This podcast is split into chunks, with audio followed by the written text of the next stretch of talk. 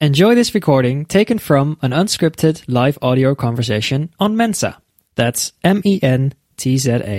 अभिजीत मैं ज्वाइन कर हाँ, नमस्कार अ, सजीव जी आवाज़ आ रही है? हाँ आपकी आवाज़ बहुत साफ़ आ रही है। मेरी आवाज़ ठीक आ रही है आप लोगों को हाँ बिल्कुल क्लियर आ रही है सजीव जी। ओके तो अ, आज जो है हम दो फ़िल्मों की चर्चा कर रहे हैं अ, बजाय एक के।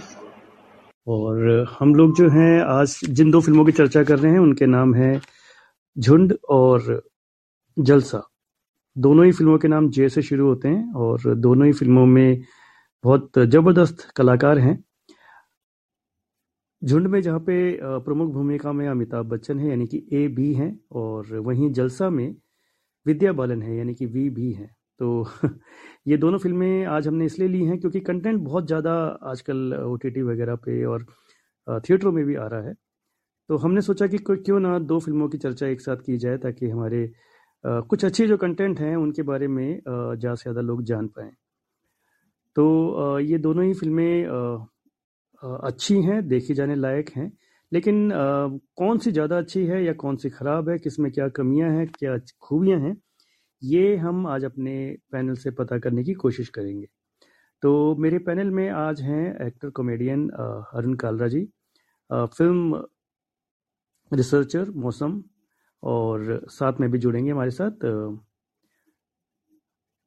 हिमांशु जोशी, जो एक फ़िल्म समीक्षक हैं, और साथ में अभिजीत, जो एक फ़िल्म समीक्षक हैं। तो जब तक अभिजीत और हिमांशु में ज्वाइन करें मैं स्टार्ट करता हूँ अरुण जी से। अरुण जी आप बताइए कि आप इन दोनों फ़िल्मों में से किस फ़िल्म के ऊपर अपनी चर्चा करना चाहेंगे? हाँ सजीव जी मैंने क्योंकि ये जलसा देखा है और जलसा मूवी देखी है इसलिए मैं जलसा के ऊपर ही बात करना चाहूँगा। और आप कहें तो मैं इसके बारे में कुछ शुरू कर दूँ बोलना? जी अरुण जी बताइए प्लीज़ हाँ सजीव जी अ, एक समय मतलब हम इंतज़ार कर रहे थे कि ऐसा आए कि जब ये जो वुमेन ओरिएंटेड जो सिनेमा है ना, वो पूरी तरह से मतलब बनना शुरू हो जाए और जो जिस तरह से ये मेल डोमिनेटेड पूरी इंडस्ट्री थी वो वो उसको ना मतलब कुछ ज़्यादा ही चलने दे चलने दिया गया और जिस तरह से हॉलीवुड में जिस तरह से अच्छी जो महिला कलाकार है उनको कित, कितनी अच्छी उनको फुटेज मिलती है और कितना अच्छा उनको पेमेंट और कितने अच्छे उनको रोल्स मिलते हैं वो हमारे यहाँ पे काफ़ी टाइम से हम उसकी अपेक्षा कर रहे थे कि वो हो लेकिन हो नहीं रहा था। तो अब वो दौर आ गया है जब से ये ओटीटी पे जब से ये चीज़ें आई हैं तब से अच्छे एक्ट, एक्टर और अच्छे एक्ट्रेस तो उनकी जो है ना काफ़ी डिमांड बढ़ गई है। अब अब ये मैटर नहीं करता कि जेंडर जो डिस्क्रिमिनेशन था वो काफ़ी हद तक हट चुका है। अगर आ, मतलब एक्ट्रेस अच्छी है और तो फिर वो चाहे मतलब वो हंड्रेड परसेंट उसको भी उतना ही माइलेज उतना ही वेटेज मिलेगा जितना कि मेल जो कलाकारों को मिल रहा है। तो जलसा में जो मेरे को सबसे अच्छी बात लगी ना, वो यही लगी कि इसके अंदर दो बेहतरीन जो महिला कलाकार लिए ना इन्होंने विद्या बालन और अपना शेफाली। शेफाली शाह। तो अभी शेफाली शाह को तो रिसेंटली जो ये जो एक क्राइम की जो एक आई थी निर्भया के ऊपर जो हाँ ह्यूमन तो आया था। उससे पहले जो उन्होंने क्राइम के ऊपर हाँ, Delhi crime Delhi Delhi crime daily crime के अंदर क्या सशक्त अभिनय किया और पुलिस इंस्पेक्टर का तो एक तो एक मतलब उनका वहाँ से एक जो है, दोबारा से इसके अंदर कमिंग हुआ और उसके बाद में उन्होंने ह्यूमन के अंदर इतनी सोफेस्टिकेटेड एक्टर एक्ट्रेस और एक मल्टी मिलेनियर डॉक्टर जो कि करप्ट डॉक्टर है, उसका पार्ट प्ले किया और इसके अंदर एक वो बहुत ही नीचे मतलब बहुत ही मतलब लो लो बैकग्राउंड की एक महिला जो कि किसी के घर में खाना बनाती है और उसके वो she is full of motherly love towards the kid जिसके लिए वो घर में खाना बनाती है, जो एक अमीर औरत है, उसके घर में वो खाना बनाती है, जो विद्या बालन है, एक जर्नलिस्ट है, जो कि वेल टू डू है, उनके घर में वो खाना बनाती है। तो उन, उनका, उनके, उनकी इतने सारे शेड्स देखकर काफ़ी मज़ा आया। तो खैर, मैं जलसा के ऊपर आता हूँ। तो जलसा एक स्टोरी है बेसिकली एक ह्यूमन ड्रामा है, जो कि ना इसलिए भी बहुत अच्छा लगता है कि क्योंकि ना वो थोड़ा सा है तो थोड़ी मतलब स्लो स्लोली चलती है, स्लो स्लो बर्न करती है आपको। लेकिन आपको वो निश्चित रूप से हर हर हर हर मोमेंट पे सोचने पे मजबूर करती है और और हर मोमेंट पे ना आपके दिमाग में ना साइकोलॉजिकल जो है ना, वो क्वेश्चंस वो रेज करती है कि और उनको जो साइकोलॉजिकल डेलीमा है ना, कि वो वो रेज करती है। इसमें होता क्या है कि विद्या बालन जो है, वो एक वो है जर्नलिस्ट है, जो कि मतलब बहुत ही एथिकल जर्नलिस्ट है और उनसे गलती से मतलब गलती से जो मतलब एक बार आ, रात को लेट ड्यूटी करते हुए जा रही हैं और बाई चांस उनको नींद आ रही है जो कि अक्सर इस दौर में बहुत से लोगों के साथ होता है ऐसा और ये मेरे साथ पर्सनली मेरे साथ भी ऐसा हो रखा है इसलिए मैंने तो उसके साथ बहुत रिलेट किया और वो हिट कर देती हैं एक लड़की को और वो लड़की जो है ना वो बहुत सीरियसली इंजर्ड होती है और उस वक्त उनके समझ में नहीं आता कि मैं क्या करूँ, मैं रुकूं या मैं जाऊँ या मैं क्या करूँ, वो अल्टीमेटली वो वहाँ से भाग जाती हैं। और वो जो, वो वहाँ से भाग जाती हैं तो पता चलता है कि वो जिस लड़की को उन्होंने हिट किया है, वो उनके जहाँ जो मेड काम करने आती थी, उसकी बेटी है। अब यहाँ से सारा जो है वो सारा ड्रामा चलता है और उसके बाद में उनका पूरा विद्या बालन का जो उन, उन्होंने वो दिखाया है पूरा ये जो ट्रॉमा दिखाया है कि वो क्या करे।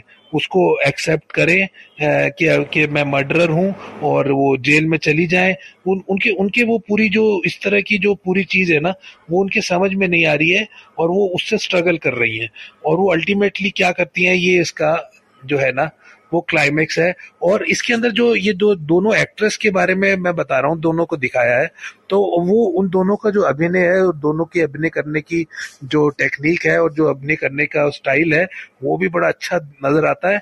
और एक निर्देशक ने बड़ी अच्छी बात यह की है कि इसमें ऐसा कुछ बहुत ज़्यादा नहीं किया कि इन दोनों का आपस में बहुत ज़्यादा टकराव कर दिया हो, आमने सामने इनको कर दिया हो। एक आध सीन ही ऐसा है जिसके अंदर ये एक दूसरे का आमना सामना करती है, लेकिन अलग अलग इनके इमोशनल इमोशनल जो जर्नी है इमोशनल जो ट्रामा है, उसको दिखाया जो बहुत अच्छा लगता है और बहुत अच्छा इन दोनों ने किया भी है। और एक बात आखिर में जो मैं सबसे अच्छी मानता हूँ इस फ़िल्म की, जिसके लिए मैं इनके निर्देशक सुरेश त्रिवेणी और जो कास्टिंग डायरेक्टर है अनमोल, उनको मैं बधाई देना चाहूँगा कि इन्होंने पहली बार इस तरह से किया है कि इन्होंने जो विद्या बालन का लड़का है, वो सेरेबल पैल्सी का शिकार दिखाया है। सेरिब्रल पैल्सी एक बीमारी है जिसके अंदर वो थोड़ा सा बंदे के जो ये बॉडी के मूवमेंट्स है वो है वो उसके पूरी तरह से दिमाग के कंट्रोल में रह जाते हैं। तो उस तरह से वो लड़का जो दिखाया है वो जो लड़का लिया है वो एक्चुअली में उसका नाम है सूर्या कसी भत, भतला। और वो लड़का टेक्सास में रहता है हालाँकि उसकी जो पेरेंट्स वगैरह जो है वो हैदराबाद से है और वो वहाँ पे टेकी है और वो वहाँ पे चले गए थे टेक्सास चले गए थे। तो ये लड़का खुद भी आ, जो है ये सेरेब्रल पैल्सी का शिकार है। और इसको इसको बचपन से ही ये बीमारी है और उसको कास्ट करना और उसको मतलब नॉर्मल पीपल के बीच में इंक्लूड करना सबका इंक्लूसिव एक चीज़ होना, ये एक बहुत ही मतलब अच्छी बात लगी मेरे को इसकी और इसके लिए मैं पूरी उनकी टीम को बधाई देता हूँ और उस लड़के ने भी कमाल का अभिनय किया है और उसको देखकर आपका मतलब जो कहते हैं कि मतलब दिल के अंदर काफ़ी वो मतलब अच्छा लगेगा। आप उसको ज़रूर देखेंगे तो आपको उसके ऊपर बहुत प्यार आएगा और उस लड़के के टैलेंट के ऊपर भी आपको बड़ा वो होगा कि इसने कितना अच्छा ये काम किया। तो थैंक यू बाकी लोगों ने भी बोलना है तो यही सब मेरे को कहना था। थैंक यू जी अरुण जी तो जलसा के बारे में हमने एक व्यू सुना। जल्दी से बढ़ते हैं हम मौसम की तरफ़। मौसम आप झुंड के बारे में हमें कुछ बताइए। आपने ये फ़िल्म देखी है और प्लीज़ आपको ये फ़िल्म कैसी लगी? सभी को नमस्ते। आ, मैं बिना समय गवाए फ़िल्म पे आता हूँ। झुंड पे बात करनी है ये मौसम आपकी आवाज़ काफ़ी कम आ रही है। प्लीज़ थोड़ा सा माइक्रोफोन के पास आके बोले। झुंड ये फ़िल्म स्पोर्ट्स के बहाने झुग्गी बस्ती के बच्चों के संघर्ष को दिखाती है जिनकी ज़िंदगी आपराधिक गतिविधियों के इर्द गिर्द घूमती है। जिनका लक्ष्य नशा जुआ चोरी और चेन स्नेचिंग के अलावा कुछ भी नहीं है। इन्हीं बच्चों के अंधेरे कल से जगमगाते आज में प्रवेश करने की कहानी है झुंड। फ़िल्म की कहानी सिंपल है पर कसी हुई स्क्रिप्ट झुंड के टाइटल को जस्टिफाई करती है। जहाँ तक हम बात करें इसके प्लॉट की तो फ़िल्म रियल लाइफ किरदार विजय वर्से पर आधारित है जिन्होंने झुग्गी झोपड़ियों के बच्चों के साथ मिलकर फुटबॉल एसोसिएशन की स्थापना की थी।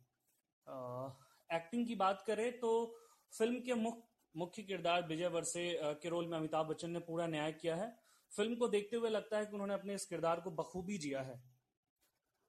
फ़िल्म बीच बीच में रानी मुखर्जी की फ़िल्म हिचकी के किरदारों और फ़िल्म चक दे इंडिया के कबीर खान की याद दिलाते हैं। हिचकी की हिच, हिचकी का ज़िक्र मैं इसलिए कर रहा हूँ जो झुग्गी झोपड़ी वाला जो कॉन्सेप्ट है और उसको जब झुग्गी के बच्चों को जब भी दिखाते हैं तो हिचकी फ़िल्म में भी जो आ, कुछ बच्चे थे वो झुग्गी झोपड़ी वाले थे तो वो वहाँ से कनेक्ट में कर रहा था इस फ़िल्म को देखते हुए। वहीं फ़िल्म के क्लाइमैक्स में बिग बी का एक लंबा मोनोलॉग चलता है वो दिल जीत लेता है। डायरेक्शन की बात करें तो फ़िल्म सैराट से चर्चा में आए नागराज मंजुले के डायरेक्शन में बनी फ़िल्म झुंड, उनकी मराठी फ़िल्मों की तरह ही इस फ़िल्म में भी अपना जलवा बिखेरा है। फ़िल्म की स्क्रिप्ट और डायरेक्शन इतना शानदार है कि आप फ़िल्म को बीच में नहीं छोड़ सकते। इस फ़िल्म में नया क्या है, उस पर देखें तो सिंपल सी स्टोरी को शानदार ट्रीटमेंट के साथ परोसा गया है। कैरेक्टर बिल्डिंग और उन कैरेक्टर्स की एक्टिंग बहुत शानदार है। स्क्रिप्ट बहुत ही बारीकी और महीन तरीके से लिखी गई है। अक्सर हम सोसाइटी में प्रॉब्लम्स की बात करते हैं, कमियों का रोना रोते हैं, लेकिन ये कोई नहीं बताता कि वो कमी क्यों है और उस कमी को कैसे दूर कर सकते हैं। कोई प्रॉब्लम है तो उसकी वजह क्या है? हर सिक्के के दो पहलू के, पहलू में हर कोई सामने वाला पहलू पे बात करता है। छिपे हुए पहलू पर शायद ही कोई बात करता है या गौर करता है। ये फ़िल्म उस छिपे हुए पहलू पे हमारा ध्यान ले जाती है, उस पर बात करती है कि जिसके अंदर जो टैलेंट छिपा है, हम उस उस टैलेंट को निखार कर उनकी मदद कर सकते हैं, उनको एक प्लेटफॉर्म दे सकते हैं। डायलॉग्स की बात करें कुछ डायलॉग्स मैं आपके सामने रखूँगा। जैसे है पैसा देख ले। आ, कुछ झुग्गी झोपड़ी के बच्चे शुरुआत में अमिताभ के पास आते हैं और कहते हैं पैसा देख ले शक्कर की डिब्बी में गद्दे के नीचे। ये वो डायलॉग्स हैं जो झुग्गी वाले बच्चों या फिर कहते तो मिडिल क्लास फैमिली के बैकग्राउंड को बताते हैं कि उनके घरों में पैसे कैसे रहते हैं। फिर एक डायलॉग जो अमिताभ बच्चन बोलते हैं झुंड नहीं सर टीम कहिए। ये डायलॉग फ़िल्म का वन लाइनर रिव्यू है अगर मेरे अकॉर्डिंग मैं अपने अकॉर्डिंग बताऊँ तो। कुछ सिंबोलिज्म है इस फ़िल्म में फ़िल्म में जब एक मुस्लिम महिला पति के ताने और नाकारी से परेशान होकर घर छोड़कर चली जाती है और पति के धमकाने पर भी घर नहीं लौटती, इस इंसिडेंट के ज़रिए फ़िल्म तीन तलाक का विरोध और महिला सशक्तिकरण को भी बल देती है। फ़िल्म के एक सीन में जब एयरपोर्ट के सिक्योरिटी चेकिंग में अंकुश जिस तरह अपने पैंट से चाकू निकालकर फेंकता है और रोते हुए आगे बढ़ता है, वो भी एक सिंबोलिज्म है कि फ़िल्म सिंबोलिज्म है कि अपराध की दुनिया से बाहर निकलकर एक उजाले भरी दुनिया में, एक उजाले भरी खूबसूरत दुनिया में वो प्रवेश कर रहा है। फ़िल्म में स्कूल का कचरा झुग्गी की तरफ़ फेंकते हुए दिखाया गया है। ये भी एक तरीके का सिंबोलिज्म है कि हम जिनकी जिन बस्तियों में रहते हैं, उनका, उनके रहन सहन का मज़ाक बनाते हैं, हम उनसे कितने बेहतर हैं। कमियों की बात करें तो कुछ मेजर मिस्टेक्स हैं, जैसे फुटबॉल वर्ल्ड कप में शामिल होने जाने देने के लिए अमिताभ बच्चन एक छत्तीसगढ़ी महिला खिलाड़ी के गरीब अनपढ़ फैमिली से बात करने जाते हैं, जिसके पास ना तो कोई पहचान पत्र है, ना ही दुनिया दुनिया का कुछ अता पता है। ऐसे में अमिताभ बच्चन उसे पासपोर्ट बनवाने के लिए पैसे देते हैं, जो कि थोड़ा अटपटा सा लगता है। सो so, uh, मेरी तरफ़ से यही है सर या थैंक यू मौसम और हमारे पास बहुत सारे कमेंट्स भी आ रहे हैं. काफ़ी लोग दोनों फ़िल्मों के ऊपर लिख रहे हैं. मैं उन कमेंट्स के ऊपर आता हूँ जल्दी से लेकिन उससे पहले मैं अभिजीत की तरफ़ जाऊँगा. एक और व्यू पॉइंट हम सुनते हैं जलसा के बारे में. तो अभिजीत प्लीज़ अनम्यूट और जलसा के बारे में जो आपने महसूस किया वो बताइए. थैंक यू सजीव सो so, जलसा जो कि अमेजोन प्राइम वीडियो में हाल ही में रिलीज़ हुई है और इसमें विद्या बालन और शेफाली शाह ने मुख्य कलाकार की भूमिका निभाई है। और ये एक थ्रिलर है जिसमें एक लड़की का एक्सीडेंट होता है जैसे अरुण जी ने बताया कुछ देर पहले। और इसी एक्सीडेंट की वजह से दोनों लीडिंग लेडीज़ के ज़िंदगी में एक के बाद एक उलझने आती रहती है। अब मुझे उम्मीद बहुत थी इस मूवी से इनका कास्ट देख के लेकिन मैं निराश हो गया। और यहीं पे मैं एक दूसरा ओपिनियन दे रहा जैसे कि हमारी फ़िल्म की बात में we try to keep a balance of opinions तो एक टाइम वॉच तो छोड़ो, मुझे खुद को दो सिटिंग लगे, इससे मूवी को खत्म करने और मेन ड्रॉबैक इस मूवी की थी कि एक्सेस धीमी गति लूज स्क्रिप्ट और आर्ट फ़िल्म स्टाइल बनाने का जो अटेम्प्ट है। आज इंडिया में मतलब कोई भी इंसिडेंट होता है तो एक सीसीटीवी और गाड़ी का नंबर काफ़ी होता है गुनहगार को पहचानने के लिए। पर इतनी सिंपल सी चीज़ जलसा में बहुत लेट पकड़ में आती है। और भी एग्जाम्पल्स एक ड्राइवर जो कभी पूछता नहीं कि गाड़ी की कांच टूटी कैसे। पर बाद में पाँच लाख रुपया माँगता है और फिर बाकी पूरी पिक्चर वो गायब ही रहता है। तो आप एस ऑडियंस ना गेस करते रहते हो कि भाई, क्यों है, क्यों उसको नहीं दिखा रहा, क्या मसला है? एक बॉयफ्रेंड है जिसकी कभी तहकीकात नहीं होती। बॉयफ्रेंड था उस एक्सीडेंट के दौरान बट लेकिन उसकी कभी तहकीकात होती ही नहीं है। अच्छा एक माँ बाप है जो कभी ज़रूरी नहीं समझते कि ढूंढे कि बेटी रात के तीन बजे क्यों अचानक निकली थी और हुआ क्या था। माँ बाप ये ये चीज़ कभी पूछते ही नहीं during you know eighty percent of the movie तो बस आप एज ऑडियंस ना गेस करते रहते हो। तो इसीलिए एंड ऊपर से यू you नो know, जो मैंने कहा आर्ट फ़िल्म बनाने के चक्कर में नाम भी जो उन्होंने दिया जलसा और ये जलसा नाम सूट नहीं करता क्योंकि स्टोरी लाइन में किसी जलसे से कोई लिंक ही नहीं है। तो पहला हाफ़ तो बहुत ही धीमा है और अगर आप उस उस हाफ़ को पार कर जाओ तो दूसरी हाफ़ में शेफाली शाह के दो ज़बरदस्त सीन्स है जो यादगार है और क्लाइमैक्स भी डिसेंट है। इनफैक्ट इस मूवी में दो बच्चे हैं जिन्होंने बहुत अच्छा किरदार निभाया है पर पता नहीं कि उनका स्क्रीन टाइम बहुत कम है। आप उन बच्चों को काफ़ी देखना चाहते हो, लेकिन हार्डली उनका कोई स्क्रीन टाइम है। दोनों ने लेकिन बहुत अच्छा किया। Vidya Balan is okay with a very standard performance है ना? हमारे एक्सपेक्टेशंस भी है विद्या बालन से कुछ बट इसमें हम कह सकते हैं इट्स अ स्टैंडर्ड परफॉर्मेंस इसमें कोई एक्सेप्शनल बात नहीं है। इनफैक्ट मूवी जब खत्म हो जाए, आपके दिमाग में उनका कोई भी सीन छाप नहीं छोड़ता। है तो यू नो आज के डेट में ओटीटी प्लेटफॉर्म्स में देश, विदेश से कोनों कोनों से कंटेंट आते हैं। हमारे पास क्वालिटी भी है, हमारे पास क्वांटिटी भी है, और हमारा समय भी बहुमूल्य है। हेंस मेरे हिसाब से आप जलसा को अवॉइड कर सकते हैं। मेरा रेटिंग तो 2.5 होगा आउट ऑफ़ 5 और आपका जो समय बच रहा है, उसमें आप इस हफ़्ते देखने के लिए वूट ओटीटी में आप अपहरण देख सकते हैं। और थिएटर्स में आरआरआर भी लगी हुई है, वो, ये दोनों मैं डेफिनेटली रेकमेंड करूँगा देखने के लिए। तो ये मेरा ऑल्टरनेट व्यू था। Thank you Sajeev okay Abhijeet okay तो खैर, फिर मैं एक बार फिर से हिमांशु की तरफ़ जाना चाहूँगा। उसके बाद अब कमेंट्स पे भी आएँगे। क्योंकि लोग बहुत इंटरेस्टिंग कमेंट्स कर रहे हैं तो मैं उस पर ज़रूर आना चाहूँगा। तो हिमांशु जी आप झुंड के बारे में बताइए। क्योंकि हम दो कमेंट कर चुके हैं जलसा के बारे में और अभी मौसम ने आपको झुंड के बारे में बताया था। लेट्स सी आपको आपका क्या ख्याल है झुंड को लेकर? जी धन्यवाद सर। आ, मैं बड़ा खुश हूँ कि टाइम भी बढ़ गया थोड़ा सा नौ मिनट तो मैं इस फ़िल्म का ना जो झुंड है मैं इसके कई लीकेज के बावजूद इसको बहुत पसंद कर रहा हूँ क्योंकि इसमें वो विषय दिखाया गया है जो अक्सर भारतीय सिनेमा, भारतीय मीडिया कभी नहीं दिखाता। ऐसा होता है ना, जब ओलंपिक शुरू होता है, हम बैठ जाते हैं टीवी के आगे कि अब पदक आएगा, अब पदक आएगा और लास्ट में अपना समूह लेके बैठ जाते हैं जब एक दो पदक जीतते हैं। और खिलाड़ी कितने हैं हमारे पास जो पिछड़े इलाकों से आते हैं? एक, अंजू बाबी, जॉर्ज, ये सब, जो अभिनव बिंद्रा, ये सब अच्छे अच्छे घर के थे। लेकिन मैरी कॉम मीराबाई चानू, ऐसे लोग बहुत कम देखते हैं। अच्छा एक और खबर आजकल एक चर्चा में चल रही है। आदिवासी क्रिकेट का एक टूर्नामेंट चल रहा है, बड़ी चर्चा पा रहा है। तो ऐसे ही कुछ खेल के विषय को लेकर ना, जो सैराट जैसी राष्ट्रीय फ़िल्म पुरस्कार विजेता फ़िल्म के निर्देशक थे नागराज मंजुले, अमिताभ बच्चन के साथ लाते हैं फ़िल्म झुंड। अब झुंड में यही जो गरीब तबके की जो खेल प्रतिभा सामने नहीं आ पाती है, ये वाली समस्या इसमें मुख्य रूप से दिखाई गई दर्शकों दर्शकों तक ये समस्या हमें पहुँचाने की कोशिश करी, निर्देशक ने। अब इसमें उन्होंने कई विषयों को छुआ है, जैसे बाबा अंबेडकर के सभी को समानता विषय को लिया गया है और प्रौढ़ शिक्षा का इसमें एक जगह ब्लैक बोर्ड में कहीं वो पढ़ा रहे होते हैं अमिताभ जी और अकेली माँ की समस्याओं को भी इसमें दिखाया गया है और जो दूरस्थ क्षेत्रों में जो लोग रहते हैं, उनके कागज़ नहीं बनते, ये सब, ये समस्या भी इसमें दिखाई गई है जो जिस, जिन पे अक्सर कोई बात नहीं करता। अभिनय की बात करें तो अमिताभ के दमदार आवाज़ के साथ फ़िल्म की शुरुआत होती है और अमिताभ का जो मुझे शुरू से पसंद रहा है, वो अपने गंभीर हाव भावों से दर्शकों के दिल में राज कर जाते हैं। तो ये उनकी शुरू से खूबी है, उनकी प्लस पॉइंट है। अब प्रोफेसर के पद से रिटायर होने से पहले एक वो टूर्नामेंट कराते हैं पिक्चर में फुटबॉल का। इसको उन्होंने पूरी तरह से जिया है।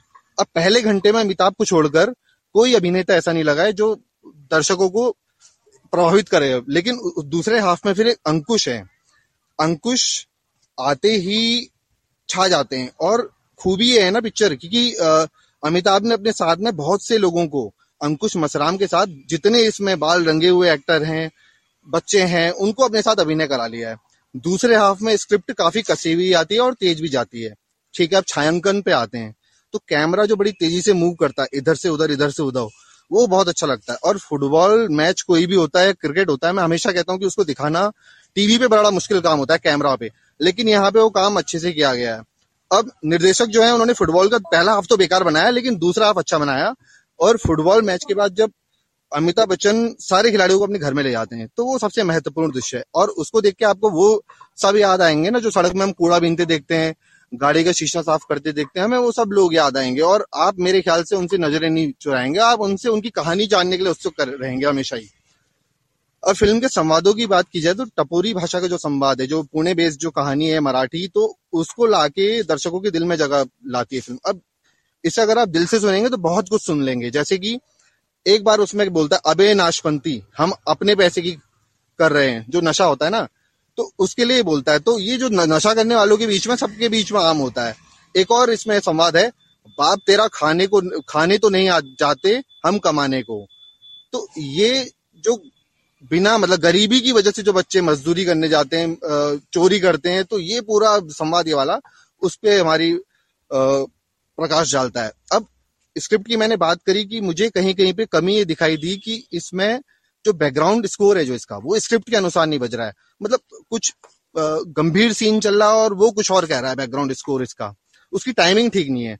हाँ लेकिन बैकग्राउंड स्कोर फ़िल्म की जान भी है। कहीं कहीं पे फ़िल्म की जान बनाए जैसे फुटबॉल में और कोई गंभीर दृश्य है तो उसमें। और फ़िल्म में कोई ऐसा गाना नहीं है जो लंबे समय तक दर्शकों की जुमा पर रहेगा।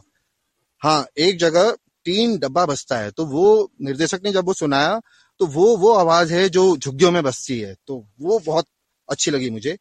अब फ़िल्म में उठाए गए कई विषयों पर चर्चा करने के साथ साथ अमिताभ बच्चन का जो कोर्ट रूम में लास्ट वाला दृश्य है तो इसको देखने के लिए फ़िल्म एक बार देखनी तो बनती है। धन्यवाद सजीव ओके थैंक यू मानशु तो हमारे पास जो कमेंट्स आए हैं राशि मिश्रा जो है बहुत बहुत एक्टिवली हमारे साथ कमेंट कर रही हैं और उन्हें झुंड बहुत पसंद आई है।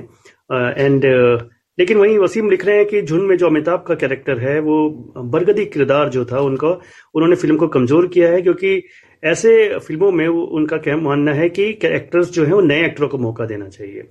तो इसी तरह से और भी हमारे पास बहुत अच्छे अच्छे कमेंट्स आए जलसा में शेफाली शाह को वो तारीफ़ कर रहे हैं, वसीम, और कह रहे हैं कि वो उन्होंने बाकी सब पे भारी पड़ी हैं। और जलसा जो है एक क्राइम बेस्ड स्टोरी है, लेकिन न्याय और अन्याय की नहीं, बल्कि नैतिक और अनैतिकता की ध्रंत पर आधारित है। ये लिखती हैं दीपिका भाटिया। तो ओवरऑल इस फ़िल्म को लेकर काफ़ी मिक्स रिव्यूज़ है जलसा को। जलसा जो है मैंने भी देखी है और मुझे इस फ़िल्म का जो जो कमियाँ अभिजीत ने गिनाई है, वो सारी कमियाँ मुझे नज़र आई हैं और वो मुझे सही भी लगी हैं बट ओनली थिंग जो मुझे फ़िल्म में अच्छी लगी वो फ़िल्म का क्लाइमैक्स था। फ़िल्म का क्लाइमैक्स बहुत कुछ कहता है, यानी कि एक एक लेडी जिससे क्राइम हुआ वो उस क्राइम से अपने आप को भगा मतलब छुप रही है उस क्राइम से and then finally she realise कि ये अपने आप से भागना जो है, ये लंबे समय तक नहीं चलेगा देन शी कन्फेस एंड दूसरी तरफ़ वही एक दूसरी लेडी जो है, वो एक बदले की भावना से एक बच्चे को शायद खत्म करने के लिए लेकर आती है, लेकिन उसका जो ममतत्व होता है, उससे वो उस उसको, उसके साथ उस तरह गलत नहीं करती, यानी कि माफ़ कर देती है वो सामने वाले को।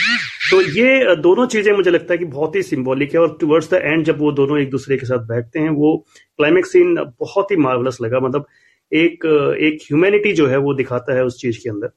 तो मुझे वो उस उस एक पर्टिकुलर क्लाइमेक्स के लिए मैं इस फ़िल्म को कहूँगा कि एक बार तो देखी जा सकती है। और झुंड जो है वो, उसकी तारीफ़ हमारे दोनों ही समीक्षकों ने करी है, हिमांशु और मौसम दोनों ने। और मुझे लगता है कि झुंड ज़रूर एक अच्छी फ़िल्म है, देखी जाने लायक फ़िल्म है। और ऑब्वियसली अगर अमिताभ बच्चन है उस फ़िल्म के अंदर तो उसमें कुछ तो बात होती है, ये हम लोग एज्यूम कर ही सकते हैं। तो ये आज हमने दो फ़िल्मों का ज़िक्र किया।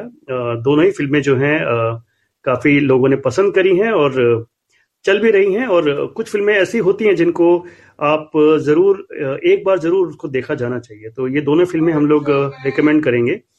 और साथ में मैं लास्ट में एक फाइनल वर्डिक लेना चाहूँगा। अभिजीत जलसा को आपने दिए टू पॉइंट फाइव और मौसम आप अगर झुंड को मार्क देंगे तो कितना देंगे?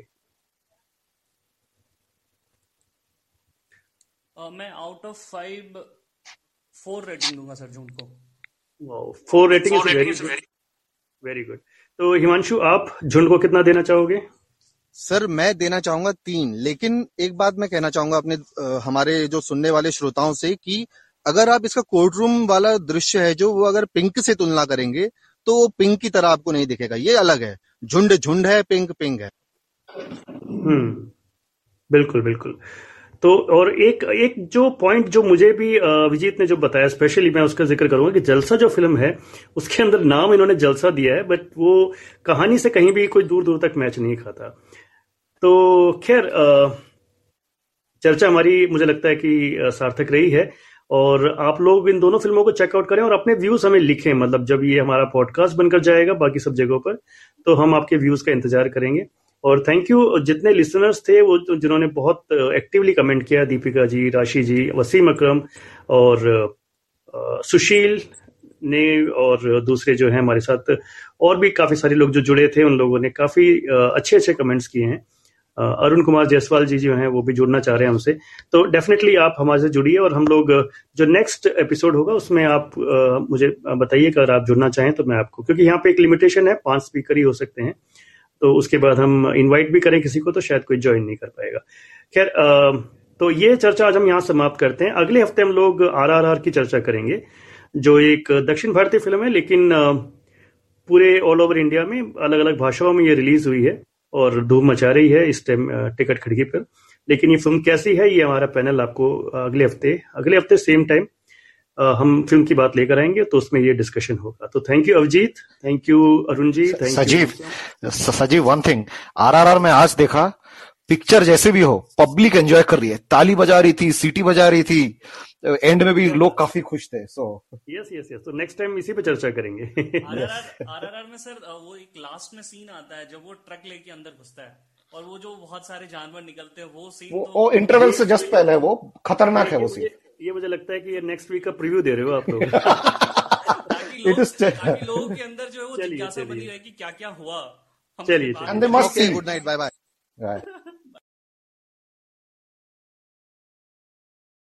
If you enjoyed this, download the Mensa app and start your own live audio conversation.